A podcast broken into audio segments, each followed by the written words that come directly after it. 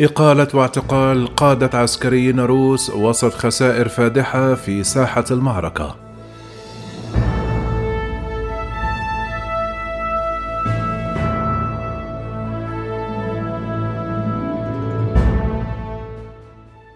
أعلن مسؤول أوكراني كبير أن رئيس الأركان العامة ليري جيراسيموف قد أوقف عن العمل وسط غزو الكرملين المتعثر قال أوليكسي روستوفيتش المستشار العسكري لرئيس أوكرانيا أن المعلومات الأولية تشير إلى إقالة الجنرال جيراسيموف من منصبه بينما قام فلاديمير بوتين ودائرته الداخلية بتقييم ما إذا كان السماح له بمواصلة قيادة القوات المسلحة في البلاد.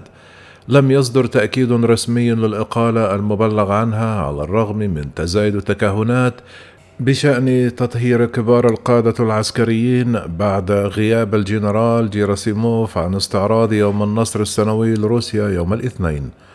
عانت القوات الروسية من عدة انتكاسات كبيرة في حربها، حيث فشلت في اتخاذ كييف في وقت مبكر وتكبدت خسائر فادحة سواء في الأرواح أو المعدات. في أعقاب فشلها في الاستيلاء على العاصمة انسحبت القوات الروسية وأعادت تجميع صفوفها وحولت تركيزها إلى منطقة دونباس شرق أوكرانيا وهي المنطقة التي يقاتل فيها الانفصاليون الذين تدعمهم موسكو القوات الأوكرانية لمدة ثمانية سنوات. لكن تقدم روسيا هناك كان بطيئا أيضا ويقول المسؤولون الغربيون إن روسيا لم تنجح في الاستيلاء على أي مدينة. أحد الأمثلة الأكثر دراماتيكية لقدرة أوكرانيا على منع الانتصارات السهلة في ماريوبول حيث منع المقاتلون الأوكرانيون المتحصنون في مصنع للصلب من سيطرة روسيا الكاملة على المدينة. هذا الافتقار إلى المكاسب الروسية إلى تكهنات بأن الرئيس الروسي فلاديمير بوتون يخطط لتطهير القادة العسكريين الذين يتم إلقاء اللوم عليهم في الإخفاقات.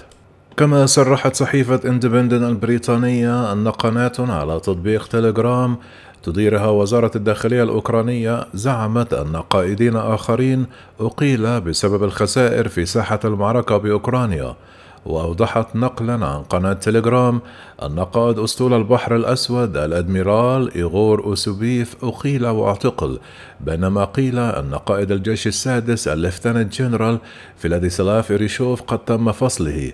وأضافت أن قائد جيش الدبابات بالمنطقة العسكرية الغربية الفريق سيرجي كيسيل وأحد نواب القادة أقيلوا أيضا بالإضافة إلى قائد الفيلق الثاني والعشرون للجيش الروسي بالمنطقة العسكرية الجنوبية اللواء أركادي مرزوف.